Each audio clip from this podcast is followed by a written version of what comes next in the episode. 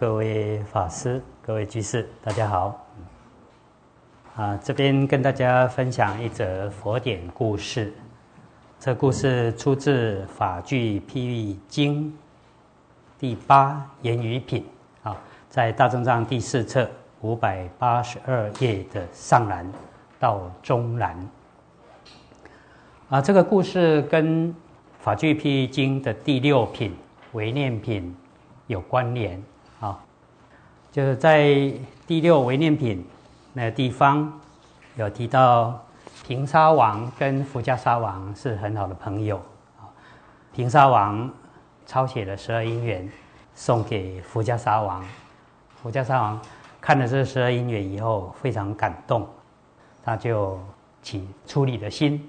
就出家了。出家以后，他是先在一个制陶器的人家啊的窑中住一晚，打算隔天再入城乞食。用完斋之后，再去佛那个地方受持经戒。但是佛陀知道，因为福迦沙王过去的因缘，他熬不过明天中午哈。他想啊，他。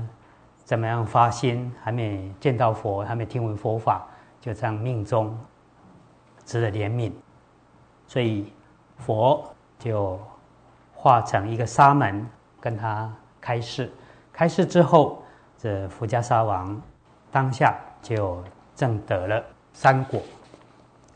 佛跟他说：“不要只是计划着明天要做什么做什么，应当要把握当下。”只是一味的计划明天如何如何，那是没有意义的事。另外就是，我们过去造了什么恶业，我们不是很清楚。啊，果报毫无预警的，说来就来，我们应当要欢喜承受，惊慌也没有用。嗯。那佛这样预告之后，隔天，福家沙王他去乞食的时候。在城门中遇到一头刚生完小牛的母牛，为了保护它的小牛，就用牛角猛烈的触撞佛家沙王，因此而命终。啊，这是第六品为念品所说。那现在谈的这个第八品，主要就是谈他过去的因缘。为什么一个人证了圣者三果了，而他还不免会遭受？这不测，到底过去的因缘如何？在《法句譬经·言语品》这里就说到，过去福家沙王自行落法出家之后，前往王舍城乞食，在城中被一头刚生下小牛的母牛猛烈的触撞而命中。母牛的主人感到非常恐惧，于是。就把这头母牛转卖给他人。买了这头母牛的人，牵着这头母牛到河边，想要给母牛喝水，却没想到这头母牛竟然又从这主人的身后使劲的触撞，啊，就这样，买牛的那个人也死了。那买牛人他有个儿子，知道父亲被母牛触撞身亡。他就非常的生气，就把这头母牛杀了，把那个牛肉拿去市场上贩卖。这时有一位农人，他买了牛头，啊，用绳索绑着，扛在肩上带回家。那扛着牛头很累人的啊，农人在离家一里左右的附近，觉得很疲倦，找了棵树。就把牛头暂时挂在树枝上，他就坐在树下休息。没想到过了没多久，这绳子既然断了，牛头掉下来，正好扎中这个农人，而牛角就刺进了农人，那农人当场毙命。哇！这头母牛在一天当中连续杀死了三个人。那这个消息呀，辗转传到平沙王耳中，啊，觉得很奇怪，于是平沙王便与众大臣一起去拜见佛陀。平沙王向佛顶礼之后，退到一旁的王位，合掌请问佛：“嘿，真是奇怪，太不可思议了！世尊，一头母牛竟然一天当中连续杀了三个人，这到底是有什么特殊的原因呢？可能会有什么意外的事发生吗？我们希望世尊能为我们详细解说啊，到底它的原因如何？”佛告诉平沙王，罪报一定有它发生的原因，它的根源是我们需要留意的，并不只是今天我们看到的这个景象而已。平沙王再次请佛开示说：“我希望可以知道这整件事情的因缘始末。”佛说：“过去有三个商人到别的国家去谋生。”暂时借住在一个独居老妇人的房舍。本来他们应该付房租给老妇人，不过他们看到老妇人孤单一人呢，就想欺负老妇人啊。于是趁着老妇人外出的时候，三个人就悄悄的离开，竟然都不付房租。老妇人回来一看，三个商人都不见了。于是问邻居：“你有没有看到这三个商人？”邻居说：“他们早就离开了。”老妇人听得非常生气，赶快从后面追赶，追得非常疲惫，最后终于追上了这三个商人，就向他们索讨房租。但是三个商人毫无悔意，反而恶骂老妇人：“我们之前已经付给你了。”你为什么还要来索讨呢？三人异口同声的拒绝，坚持不付房租。老妇人势单力薄，无可奈何，觉得非常的懊恼。于是老妇人就发下毒誓，对三个商人说：“我现在这么贫困潦倒，你们怎么还忍心欺骗我呢？我后世。”无论生在什么地方，如果被我遇到的话，我一定要杀你们。即使你得到了，我也绝不饶恕。我如果没有把你们杀死的话，我誓不甘休，一定要把你们杀死，我才会休止。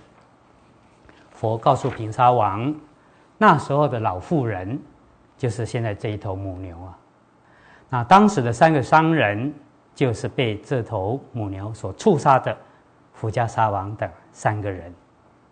于是世尊就说了一首偈颂：口出恶言，以恶口骂人，对人骄慢，欺凌轻蔑别人，造作了种种的恶行，怨敌就会很快的产生。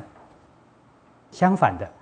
如果我们用谦逊柔顺的言辞尊敬他人，舍弃烦恼，安忍恶言毁谤，那么怨敌自然很快的就会消灭。人之所以生死流转，经常是由于造口业的缘故。就好像斧在口中，就是一把斧头啊，在嘴里面。口不择言，这斧头啊，就随时会伤人为什么会惹来杀身之祸？其实都是由于恶口所致。佛说完这段话之后，平沙王及大臣们都很恭敬的发愿，要遵从良善的行为。好，大家向佛顶礼问讯之后而离去。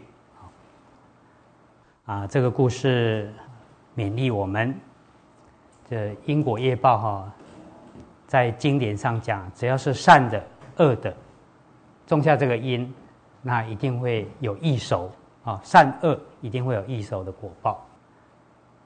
那什么时候成熟，不太一定啊。如果再有烦恼的滋润，我执没有断除，因缘和合，它就会受报啊。我们过去造了什么恶业，不是很清楚，可能这业报。果报随时会发生啊，那要必固不造心，过去的就安然承受，但是要记得不要再造新的恶业。另外呢，如这部经所说的，斧在口中啊，所以斩身有起恶言，嘴巴里面有一把斧头，口不择言，很容易造恶业。所以，我们不要随便起恶言。那我们想想哈，像那个老妇人啊，因为三个商人欠他房租啊，他口出恶言说：“即使你成道以后，我也要杀死你。”当然冤冤相报不好了。即使人家欠你哈，最后人家成圣者了，成圣者之后，我们再要去报复的话，这个罪报非同小可。你看哦，像忤逆罪啊，害阿罗汉呐，恶心出佛身血，这个都是会有更重的罪报。不管以前人家欠你多少，你这个时候来害圣人的话，罪报非常的多啊。所以在《波若经》也提到了，如果我们对一个已经被受记的菩萨起恶念，一起一个恶念，他的功德就退失一劫；再起一个恶念，又退失一劫，那得不偿失了哈。不要为了嘴巴一时口快啊，去去伤了人啊，最后损失的都还是自己啊。啊，有一句话说：“两眼一句三冬暖，二口伤人六月寒。”一句好的话，可以让人家温暖三个冬天呐。好，这山冬有双重的意思，一语双关，一冬就是一年嘛。啊，另外呢，就是即使很寒冷的天候，哎，让人家心里感到很窝心、很温暖。两眼一句三冬暖，可是相反的，二口伤人六月寒啊。这六月寒也有一语双关，六月炎炎热嘛。啊，即使天气很炎热，你二口伤人啊，让人家感到很寒心。另外就是一句二口。让人家很长的时间呢，感到非常心寒，有这两层的意思啊啊，我们大家一起共勉。